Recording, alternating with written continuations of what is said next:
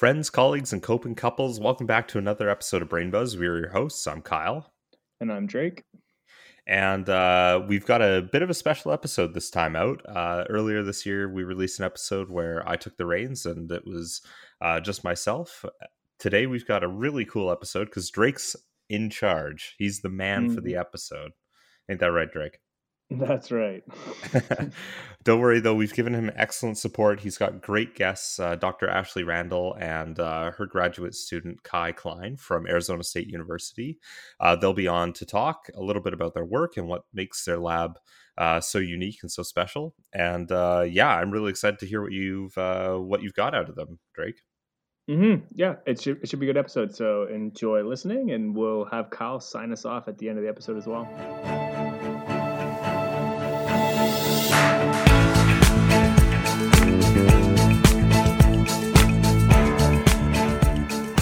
Welcome back to Brain Buzz Podcast. I'm your host, Drake, and we are currently out without Kyle today. So it's just me uh, and our lovely guests. So today we have Dr. Ashley Randall and, and Kai Klein, uh, and they're visiting us from uh, Arizona State University, and they are a part of the Couples Coping with Stress Lab, uh, headed by Dr. Ashley Randall. So welcome to the podcast. Thank you so much for having us. Yeah, absolutely. I'm really looking forward to talking about your work. So, um, Ashley, uh, let's just kind of start off. Like, what are we going to be talking about? What's the work that you do within your lab? Yeah, absolutely. So, if you can imagine two concepts that may or may not be related, and that's relationships and stress. So, if you sense my sarcasm, um, one of the things that we study in the lab is really how couples of um, variety of dimensions cope with different contexts of stress in their relationship. Okay, amazing. So yeah, there's definitely a lot of overlap going on there. And so, what specific work are we going to be talking about today? What are we going to be learning about stress in relationships? Yes. So, one of the things that we're going to be learning about um, is thinking about stress from a relational or a dyadic perspective. So, I think a lot of the times when we ask people, Are you stressed or do you feel stressed? we're mostly inclined to give an individual response meaning you know i'm my heart's racing or I, you know, have racing thoughts, and we're not necessarily considering how our stress can affect our romantic partners, or conversely, how our romantic partner's stress can impact us. Right. Yeah, and and it's interesting because we just talked on the previous episode about stress, so this is kind of nice that we're talking more about stress, but how it impacts couples. Uh, so so how do we, you know, how do you define stress within your work, specifically within couples? Excellent question. So, one of the things that I've done um, with my colleague Guy Bodenmann is actually redefine stress in the context of close relationships. So, moving from that individual perspective that we, you know, traditionally consider, which I was just mentioning, um, we've redefined stress on three dimensions. So, one being the locus of the stress. So, where does the stress originate? And what I mean by that is that um, we all experience different stressors, and some happen outside of our relationship. And Kai's work is going to, um, in particular, talk about some of those experiences. And then also the stress that happens inside our relationship. So if I'm having um, a bad day at work or I'm having um, a negative experience due to a marginalized status that I may hold, those are stressors that are outside our relationship. Whereas if my partner has annoying habits, um, I like to use the example, hypothetically, of course, that um, if your partner doesn't close the cabinets in the kitchen, um, that may be an yes, it's, it's totally hypothetical. Um, that that might be an internal stressor because that's something that's you know frustrating with inside your relationship. So that's one dimension. Okay. Um, the other two dimensions are are these macro stressors or are they relatively minor stressors? So when you're thinking of macro stressors, these potentially are um, diagnoses of chronic illnesses uh, and or unemployment or you know more the macro things. Where the more minor stressors are those that are really the everyday hassles that we deal with. Right. And then, you know, from a measurement standpoint, we look at whether or not these stressors happen within the past week. So acute stressors, or are they actually long term and chronic? Right. Interesting. Yeah. So, so there's a lot of uh, different ways that you look at stress then because i mean there's a huge differences right between uh, you know these macro level these more like life orienting stressors if, mm-hmm. if that would be the appropriate way of saying it uh, versus you know those daily hassles the things that you know you think of as you know your day-to-day stressors the things that really bother you in the moment um, so you know h- how do I mean, again, I guess the question is, how do couples kind of interact with these? Is it more of a I, am thinking of uh, stress as being, you know, individual. It's an individual stress, mm-hmm. but how you carry that across to your partner is that how you're looking at it, or is it more relationship stress, like those, you know, when you're talking about locus of stress, those internal uh, relational stressors? Yeah, excellent question. So, predominantly, our lab looks at how these external stressors, so stressors that happen outside the relationship, okay. can impact how we experience stress inside of our relationship. And so, there's you know pretty um, robust literature that supports um, concepts that certainly don't originate within our lab, however, within the field of stress crossover and stress spillover. Mm-hmm. And really, what these mean is that do areas and contexts of stress that we experience outside of our relationship individually affect our partner and, and start to slowly erode our relationship and the interactions with our partner. And so if you think about it, we, you know, Gottman has talked about upwards of 93% of our communication is nonverbal. So even if we're coming home and we're sighing or we're not necessarily wanting to interact with our partner, mm-hmm. the biggest thing is that one cannot not communicate. So you are communicating something to your partner, and it's it's really important how partners tease apart those stressful experiences. And Kai's done some work um, along with some others in the lab about actually analyzing some of those new nuanced dynamics. So maybe Kai can um, jump in about that yeah. like. Yeah, that'd be great. Kai, give us a perspective. I don't want you to feel like you just have to jump in at the end. yeah, so in the lab we do we do a lot of what Dr. Randall was saying with examining the the external stressors and then the coping mechanisms. Um, so I think I kind of want to jump in on one of the projects that I worked on. Um, um, Dr. Randall, do you think DCDS would be a good one to bring in? Yes, that would be great. And we're we're only talking in code words so that yeah, we know which project we're talking about. yeah, I was hoping we'd get to talk about this one. So we did a project um, with some other colleagues, and it's dyadic coping and daily stress. So that's the DCDS there for you. Um, and what this project did was it examined how couples report their coping behaviors um, in response to these stressors. And it was a baseline survey. And then we also did a seven day daily diary portion, which is where we got to examine a whole bunch of different factors. Um, and kind of the highlights here Kai, before is, before you go on, Kai, can you explain what a base just just for for our viewers what a baseline and you know a daily diary lo- looks like?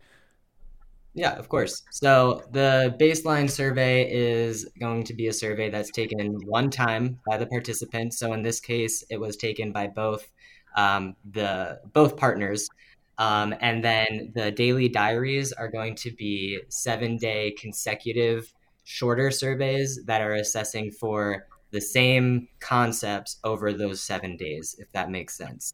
Mm-hmm. And with those daily diaries, I, I know I, I, don't know if we've used the term that much within our podcast or we've talked about it, but uh, it's not necessarily a, a, participant just writing all their thoughts and feelings down in a like a, like they would in a diary, right? No, so I guess the name is a bit deceiving. So it's yeah. uh, it's a, a preset survey um, with preset questions that that they're answering on an online platform um, for those seven days. Right. And and you're sending these through text, is that correct? Or so it's an online platform called Qualtrics. It's a survey system. Mm-hmm. Um, and they get reminders through text messages actually to complete this, and then they go to the link and they complete the survey that way. Okay, cool. So so now we know how you're doing it. So what what what did you what did you find? Yeah, so one of the the coolest findings for me was the the importance of kind of that nonverbal communication. So we looked at touch behaviors, uh, which was really interesting. So for this this project, we actually had uh, 96 individuals, so 48 couples, um, and we were looking at their perceptions of their partners coping. So you know, if I'm in a relationship, I'm reporting on how I think my partner is coping with me, and then how I cope with my my partner. Mm-hmm. And what we saw is those that were perceiving more positive dyadic coping by their partner.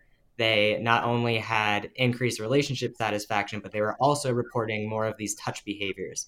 So specifically we had more cuddling uh, more kissing and more hugging. So it's hmm. tying in those those nonverbal communications with the actual overall dyadic coping Interesting. Yeah, it's a. I, I've never heard of uh, you know the combination of you know managing stress leading to nonverbal. Uh, often, whenever we talk about support or, or you know coping within couples, or when researchers look into that, they're not usually making that bridge. That's really interesting. That you know this this type of positive dyadic coping is what you used. What is what is yes. positive dyadic coping? I guess is the question that that's leading to this nonverbal uh, communication, like affection and things like that.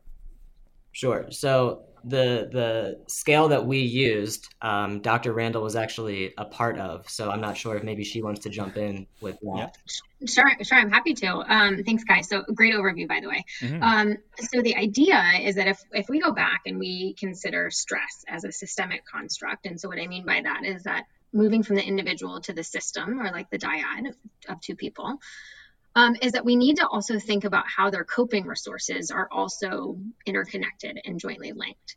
And so we um, operate largely out of the framework of the systemic transactional model of dyadic coping, meaning that couples' stress and coping responses are connected.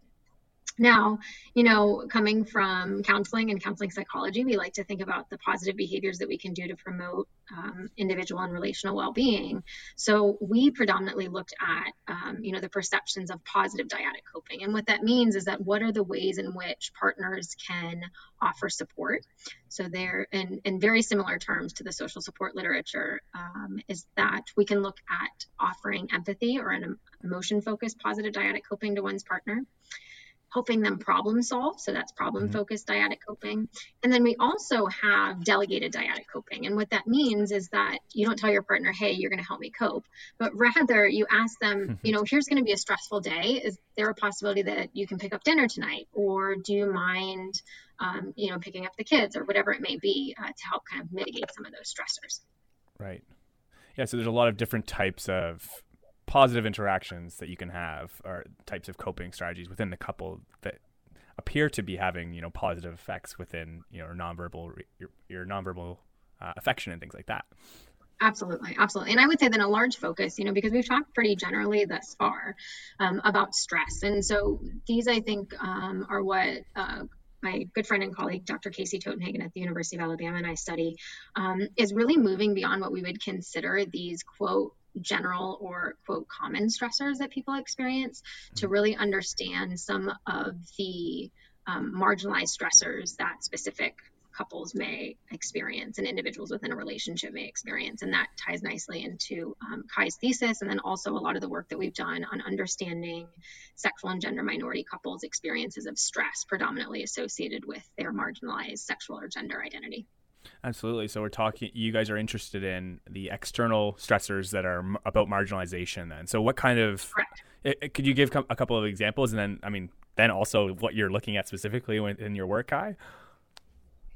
Yeah, I mean, I think that that my thesis actually gives a, a pretty clear example of kind of what we're looking at. So, um, I think a lot of our field focuses research specifically on like internalized homophobia, for example. That's kind of a term that we see and hear a lot about. So that's the idea that we or those that experience marginalization for that identity internalize the negative societal messages that they receive directly and indirectly. Um, so, what my thesis was looking at was actually um, kind of a newer term. It's called internalized transphobia, but it's the same basic principle of uh, the the internalized negative messages from society for transgender individuals. Um, so, right. what my thesis is examining was associations uh, between gender congruence and sexual satisfaction. So, gender congruence is how your physical body aligns with your gender identity. Um, so, okay. to make it a little bit more clear, if you identify as a man and you have a physical body that represents a man, you would have high gender congruence. Um, and if you identified as a man and had a body that you felt was not as masculine, you might have low gender congruence, if that okay. makes sense. Yep. Um, so the first association that I was interested in was how does that construct relate to sexual satisfaction? So tying in the relational aspect um, of the work that we do in the lab.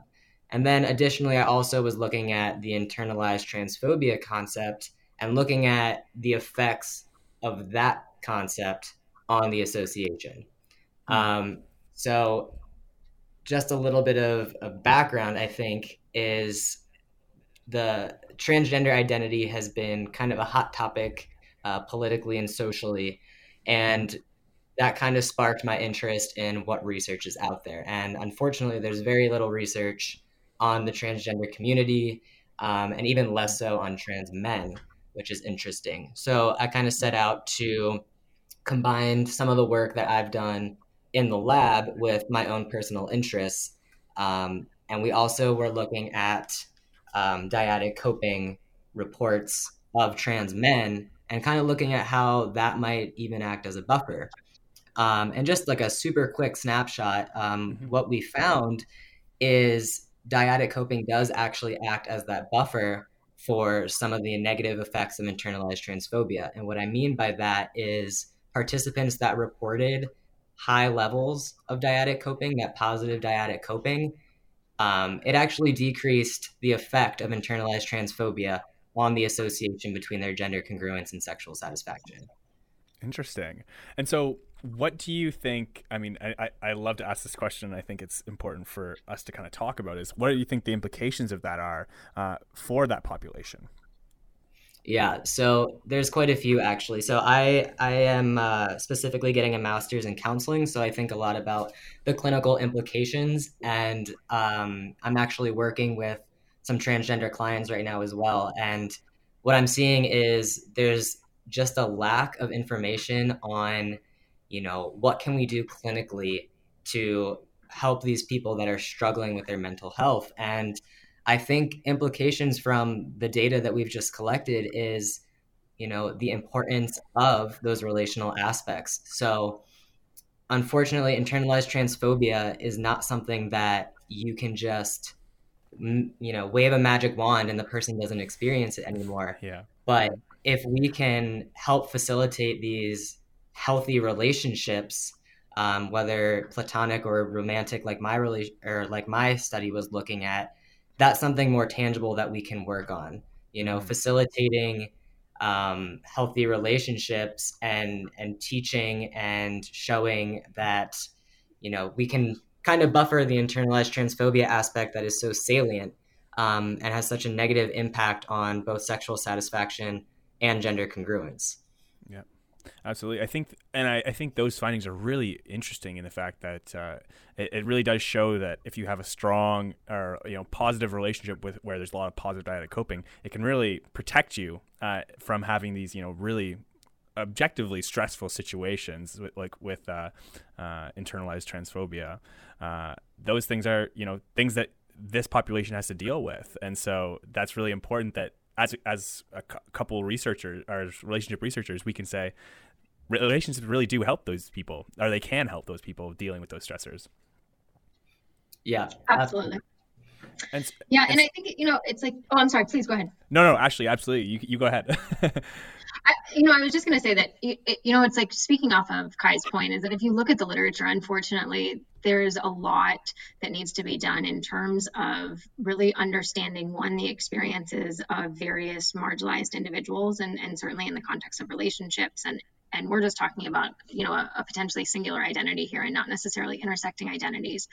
And then also not only moving the research but then move or and moving you know the, the clinical implications forward of how is it that we can help? And that's something that our lab is currently working on is that how can we start to develop relationship education and almost prevention programs? Because mm. although you know all of us in, in our respective lives would love to eliminate stress completely we know that that's certainly not possible. And so how is it that we can arm one another with these coping mechanisms recognizing that we're we're truly social beings. And and the relationship that we have with one's partner is um, you know probably one of the single most important relationships that one has in their lifetime. And and so it's really important that we try to identify and uh, foster these relationships for positive outcomes Absolutely. Kai, you talked about the clinical implications for individuals that are really having a hard time with this. Um, do you think that these implications kind of reach further than just the the population that are, you know, clinically uh, like that are really really having a hard time versus the people that are kind of like in between? Do you know what I mean? Yeah, yeah, I think absolutely because like I had mentioned, I think internalized transphobia is something that's salient within the community and even if you're not reaching distressing levels clinically yeah. you know having that support of a romantic relationship a partner that's supportive and accepting and caring you know it certainly can't hurt and it's going to only facilitate i think for the community to just feel as if they're moving in the right direction if we can find something that kind of combats such a salient issue of internalized transphobia, even if you're not clinically distressed, you know, it's only going to move forward. Yeah, mm-hmm. I, I, think that's a really good point. Is like, and you know, we're, we're we hope that this the work that you guys do, and I'm sure it will, will have an impact on everybody, not just those that you're you're working with in, in the clinics. Uh, and I think that's that's the really cool implications that it, it can help everybody that's in a relationship. Absolutely. And Drake, you know, I mean, as you know, right from your work too, is that it's it's challenging sometimes to get the variability with with couples uh, coming in either to the lab or participating in the research studies that have variability in terms of relationship quality or commitment because you know if, if you don't like your partner that's the last thing you're going to do is like oh let's sign up for a relationship study and each get $25 um, and tell them how, how, crappy our interactions are right so, yeah. so there's there's a lot that we need to do together as a field um, to really ensure that our findings and, and the research that we're doing is one, um, you know, one can be replicated into that can be generalizable across all domains, including, um, you know, cross-cultural populations as well. Yeah, I think that's a really good point. Actually, is you know the idea that we have sample, we have the samples that are willing to come in and do the research, right? Uh, mm-hmm. And if we're if we're thinking that you know yeah i think the point is perfect it's perfect the way that you said it is that yeah we're not going to have the worst of worst relationships where people are really don't like each other uh, but they're still in those relationships they're less likely to cooperate enough to go to a and do this you know week study uh, together talking about how how much they support each other or how, how little they support each other um, exactly. Yeah. So, so I mean, this is that's really cool. So I love the work that you guys are doing in your lab. What um, what kind of outcomes are we looking at here? Because I know, I mean, we talk about how stress can impact relationships and it can and coping can kind of safeguard you. Um, but what kind of things happen when that's not working as efficiently as we like? What are the kind of outcomes that are, we're seeing? Excellent. So um, certainly we are seeing, so for the cross-sectional data, we're seeing higher levels of, um, you know, reported stress response. Um, I would say longitudinally, you know, over time, um, some of the work that um, we've done in the lab has certainly shown increases of um, symptoms of depression and anxiety, or conversely, when partners are actually reporting this perceived positive coping, you know, we're seeing a decrease of symptoms of depression, anxiety, and stress. Um, so those are more like the individual outcomes that we um, look at. And then we also certainly focus on relational constructs, predominantly relationship satisfaction um, and commitment. However, the, okay. the, satisfaction is a little bit tricky from a measurement perspective in that um, one can be satisfied in the relationship globally. However, there's a lot of daily variation that I think needs to be accounted for. Um, and so some of our other work that we're doing in the lab, um, you know, Kai and, and, some of the other um, RAs are working on, you know, looking at uh, momentary coding of how it is that we actually communicate stress over the course of a conversation and what that actually means for the quality of the conversation. And so we're trying to expand that work as well. Uh, it's a really interesting point, Ashley, is that, you know, you can look at relationship satisfaction as like more of a global uh, variable mm-hmm. where it's like you know how happy are you in a relationship? Uh, that question is very different from as you said you know these day-to-day or momentary assessments where you're saying when la- last time you talked to your partner how happy were you? Or you know how can how good of a conversation was that? How supportive were they whenever you had something actually stressful happening? That's a very different conversation uh, and very different findings Absolutely. And so, you know, where the field really, you know, and, and we talk about this often um, in the lab because relationships are fun to talk about, and so is research. Yeah. So, um, and, you know, we talk about this a lot in that if you're asking people to recall a, about a stressful conversation and also how your partner helped you cope in that moment, assuming that they did positively, mm-hmm. um, is that what are you more likely to remember? You know, are you, is it kind of the recency primacy effect? Is it something that's most salient because you were feeling really stressed out in a particular context or, or disclosing a particular interaction and, and they responded positively to that.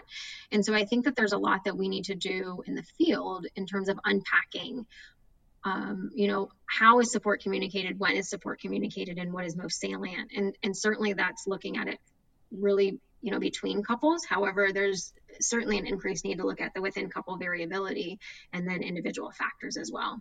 You know, if, if I have certain personality characteristics or um, a certain you know, history of, of trauma or experiences, then how am I going to be reacting in that context? Right. Yeah, and that within per- that within couple variabilities, the, the quite. In- I think that's the most interesting thing. Most interesting thing to you know probably our viewers and most people that, that are interested mm-hmm. in relationship research right they're, they're li- probably less worried about what they are compared to others but what's going on within their relationship and what really matters Absolutely. within uh, the confines of their, their relationship uh, i think Absolutely. that's really I, I love the point that you're talking about you know how individuals positively cope with each other but i'm curious to kind of hear um, how do I imagine coping is not always positive within couples, and I think uh, we'd be remiss not to talk about like the the you know the the negative side as well, or at least you know mention it. So what what does not good coping look like, or is there you know is there negative dyadic coping? So, so one, yes, there's negative dyadic coping, absolutely. Um, we try to focus more on the positives in our lab, and actually, because of the participants that um, you know participate or self-participate in the study, um, they actually report higher levels of positive than negative dyadic coping. Which However, yeah. Um, yes, you know that's great. So, for any of the listeners, if you watch any reality television, um, that's like my side passion and my side research. It's a mm. great way to look at negative dyadic coping, if you will. Okay um, yeah. So, and I won't name, name any shows in case it's uh, internationally. Um, however, you know, one can reluctantly cope with their partner. Um, and, and we look at ambivalent coping and negative coping. And, and so the idea is that if your partner is, is telling you about a stress that they have and you're half listening or you're rolling your eyes or you're saying okay yeah i've already heard about this or this is something that you were stressed out about last week. Right. um, you, you, know these are really instances of negative dyadic coping. Um, and kai are you like reflecting on any from kind of some of the videos that you've seen or anything oh yeah. i was uh, i was just thinking about that. So i'm currently doing like moment to moment um, analyzing couples mm-hmm. and i'm doing the nonverbal um, which is kind of right up my alley. And mm-hmm. some of the biggest things are, you know, you're leaning in to talk to your partner and they say something that rubs you the wrong way and you lean back and you cross your arms or right. you sigh or you know they're getting emotional and trying to tell you how they feel and you're looking down at the ground or you kind of lean away from them so it's it's a lot of the nonverbal that comes across as that negative or ambivalent dyadic coping. Mm, that's really interesting. I, I really like that. I, it's that is what kind of no one really outwardly says negative things. I mean, if intentionally, I guess, unless they're trying to be hurtful. But I think I, I, another example I could think of is like uh, splitting your time and your attention, just like you said. You know, maybe looking at phones, or like you know when someone's talking to you about something meaningful. Absolutely. And and you know, that's not work that we focus on in the lab. However, mm-hmm. um, you know, a lot of the com um, literature and then certainly in social psychology of looking at the idea of technoference. So when we pick up our cell phone when we're in the middle of a conversation, um, and or our partner picks up our cell phone, you know, their cell phone and uh, looks at their phone, or you know, it really decreases the quality of the interaction that we're having with yeah. uh, that person. Yeah, absolutely. That's really cool. So, and it, it sounds like, I mean, for the most part, that maybe the intention's not originally to, you know, be negative or you know not support their partner, but it comes across as that whenever you're know when you're not paying full attention or you know you're ver- non-verbally shifting away because they may have said something that you didn't like. Mm-hmm. Mm-hmm. And really, you know, the, the premise behind understanding like this whole phenomenon of dyadic coping and teaching the couples the skills about this is not just okay go and be positive and provide your partner empathy or you know have your partner tell you that what they can do or, or what you can do to help them mm-hmm. it's really understanding that we're all going to be experiencing stressors and we're going to perceive those stressors differently however it's having your partner help you discover the underlying reasons as to why those experiences are so stressful and so emotionally arousing for you. And so let me give an example of that.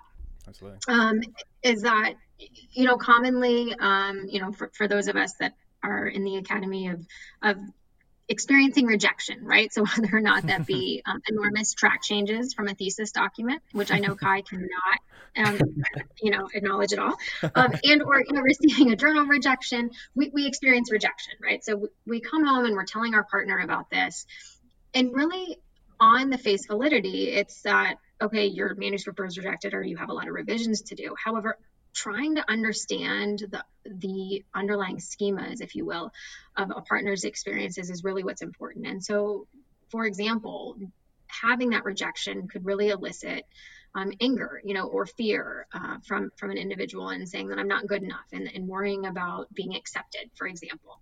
Um, and so certainly there's a process of teaching couples how to dive deeper into their emotions, which we call the funnel method um, in the couples coping enhancement training. However, it's helping these couples really uh, understand those those deep and meaningful um, emotions, if you will. Mm-hmm. That's really interesting. And, and, and Ashley, can I get, just get you to do a quick soundbite of defining what face validity is? Absolutely. I was just going to say, like, if you're measuring something um, and you ask, um, you know, how close do you feel to your partner? Is that is that item actually reflective of the construct that you're trying to measure? Right, and that's face validity. Yeah, absolutely. Uh, great. No, that's awesome. I just I, I will shift that back into face validity whenever we uh, whenever I do the editing. Um, Great, perfect. Yeah, yeah, no. I mean, uh, you guys are the things you guys are saying are great. I really like the content so far. It's been it's been amazing. So, I mean, moving forward to this then. So like now, you know, as I kind of pushed us away from the positive coping, and I apologize for that.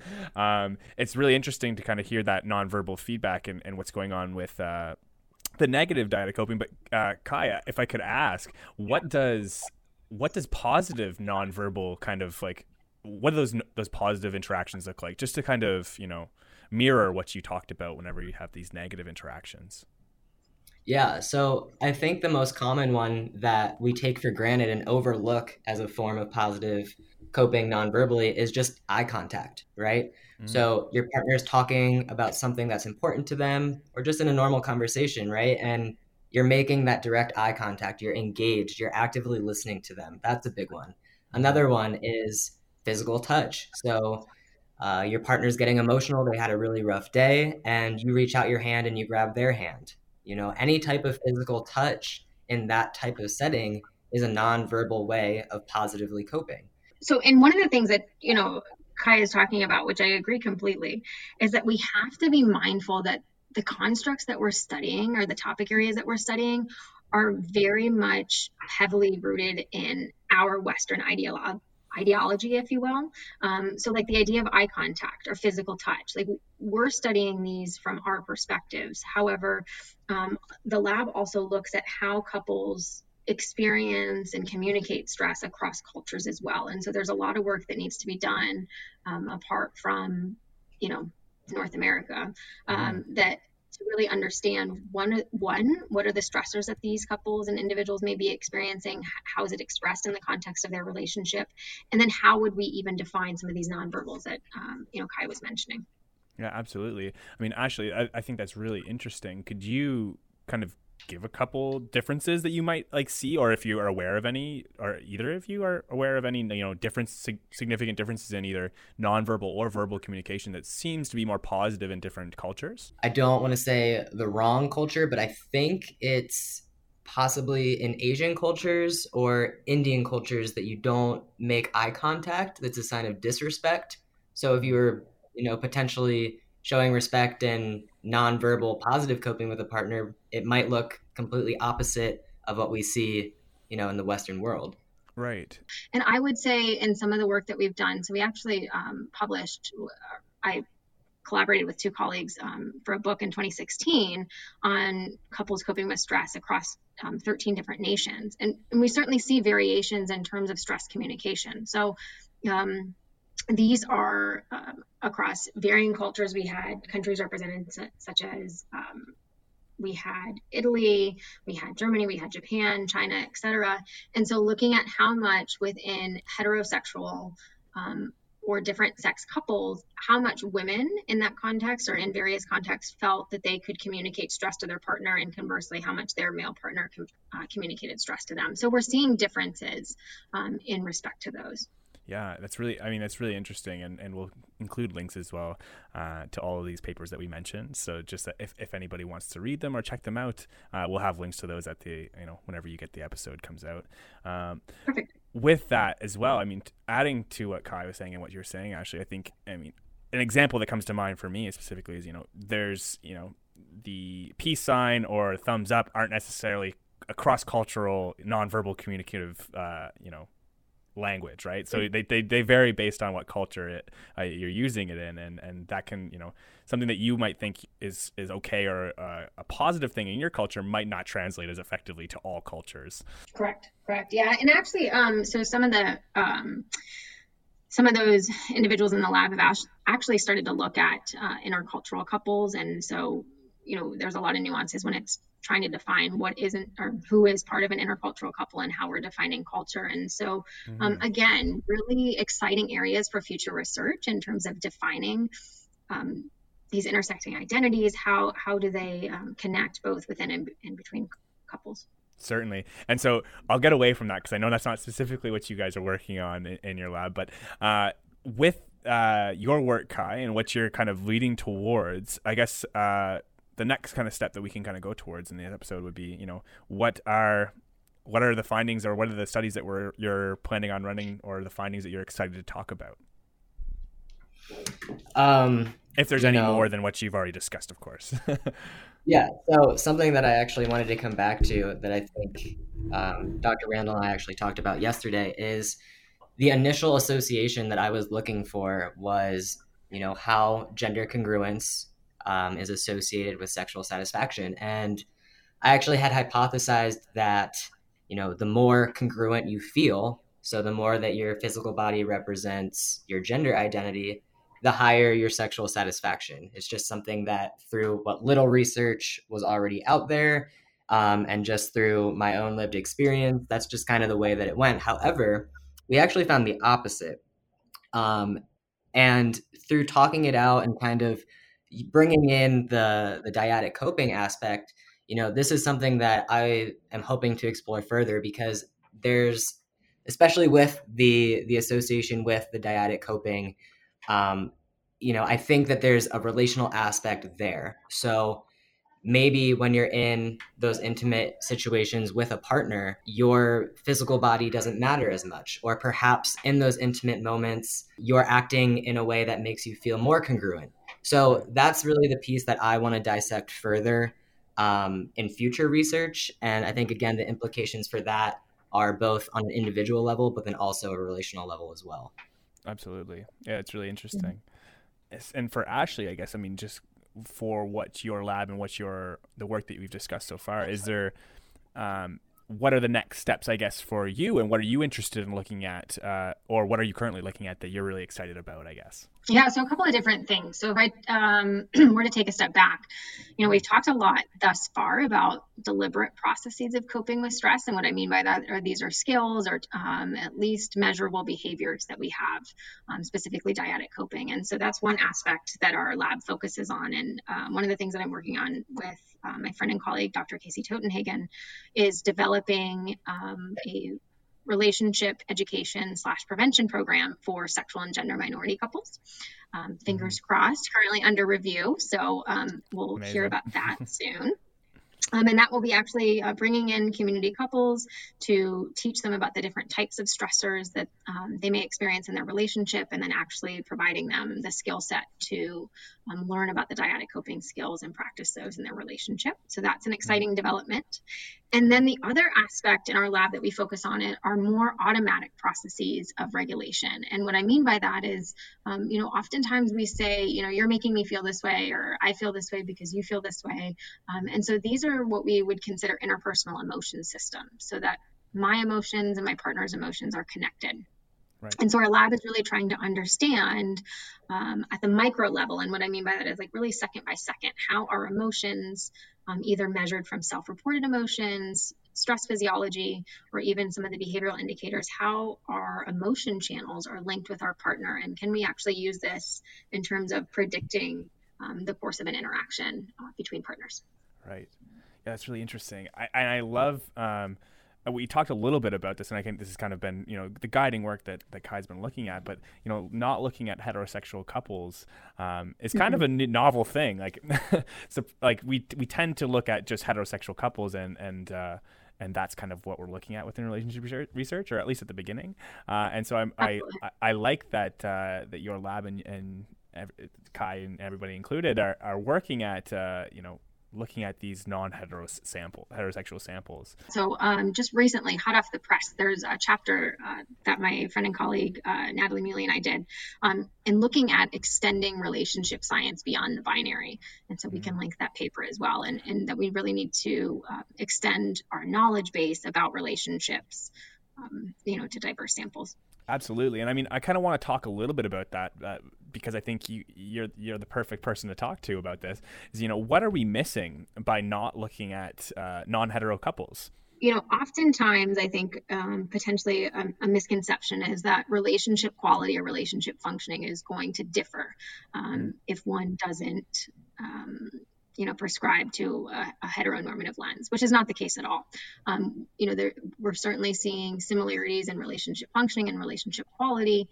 Um, however, the experiences that one has leading up to those relationships can certainly be quite different. And, and I think that complements nicely um, Kai's research and looking at some of these internalized negative feelings that one may have about their identity. Right. Uh, you know, and other aspects too is that we thus far in the conversation, at least implicitly, have talked about a romantic relationship with two individuals. And so we also need to think about what and how do relationships look in terms of polyamorous relationships and what are the benefits um, for engaging in you know multiple social connections. Um, not something that our lab necessarily focuses on. However you know thinking about in that context um, those relationships. And then also um, recognizing that and this kind of reflects on that um, extending beyond the binary is that we really look at okay what's one's gender identity or sexual orientation? Mm-hmm. and there's this idea that even though i may identify with a specific gender i may identify with a specific sexual orientation that may not necessarily be my affilial orientation. Um, and that's you know those behaviors that i'm actually engaging in in the context of a relationship.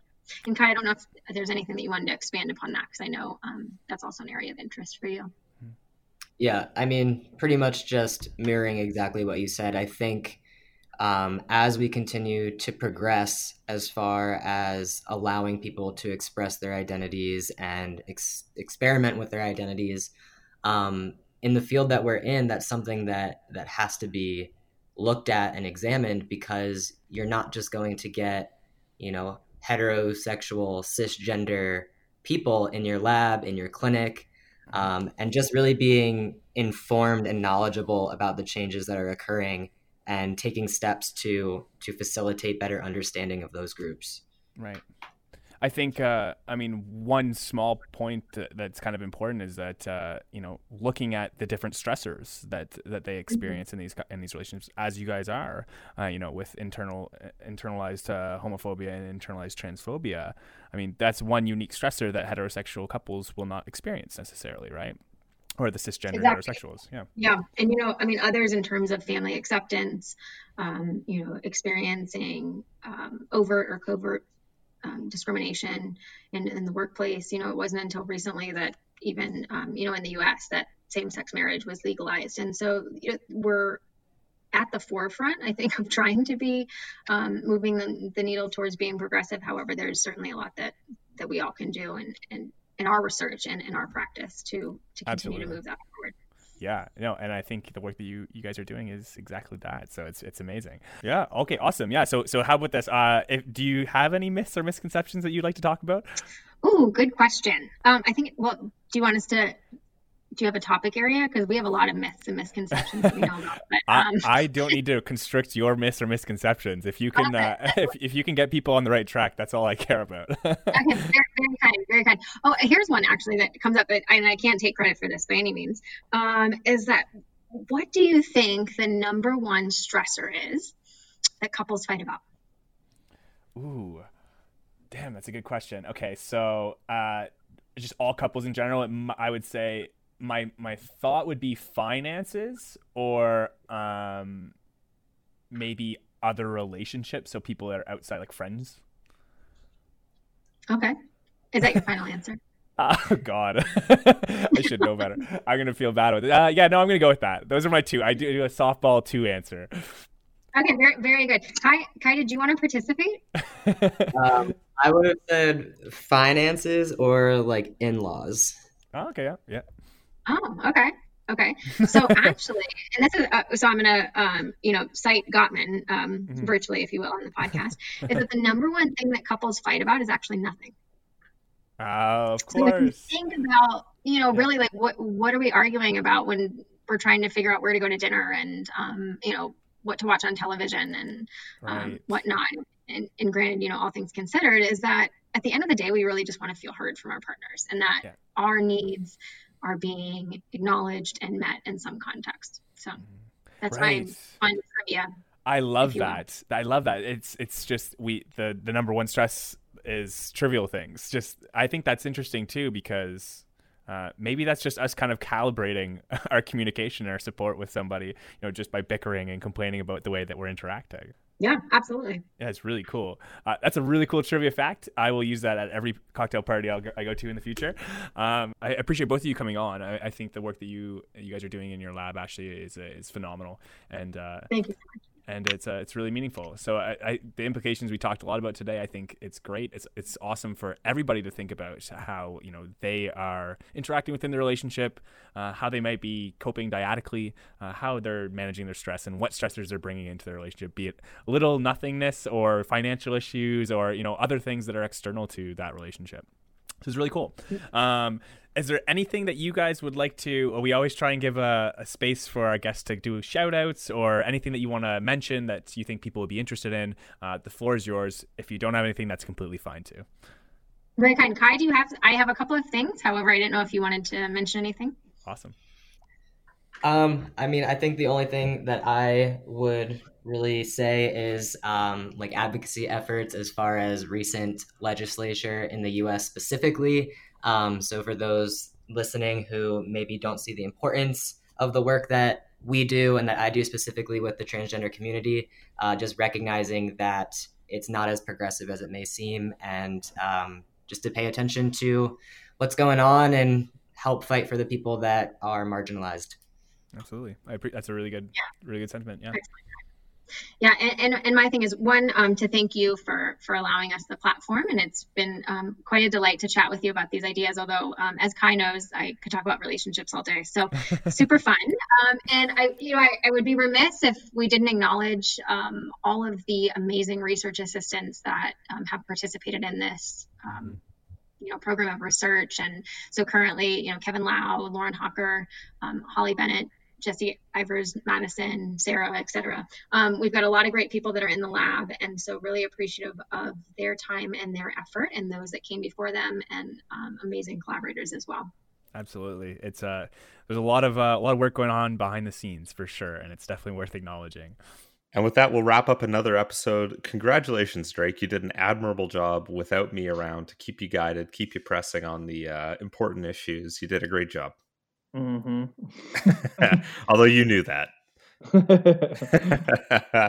awesome. Well, we, uh, you know, I, I actually really enjoyed that episode. That's the first time I've got to listen to one as a listener and not as a host, um, or I didn't already kind of know what we might be talking about. So that was really cool. I really enjoyed that, and I hope uh, I hope you did as well. If you've enjoyed the episode, you can leave us a note, uh, leave us a review, leave us a couple likes, stars, whatever they may be on Apple Podcast uh, Google or Spotify, wherever you found the podcast, leave us a note. Uh, if you've liked this episode, you can find others at brainbuzzpodcast.com along with all the references and material uh, that we discussed, as well as bios about our guests, how to get in touch with them, and uh, all the usual things that you might find uh, associated with one of our episodes. So, uh, with that, we'll say uh, great work, Drake, and we hope you enjoyed listening. Cheers.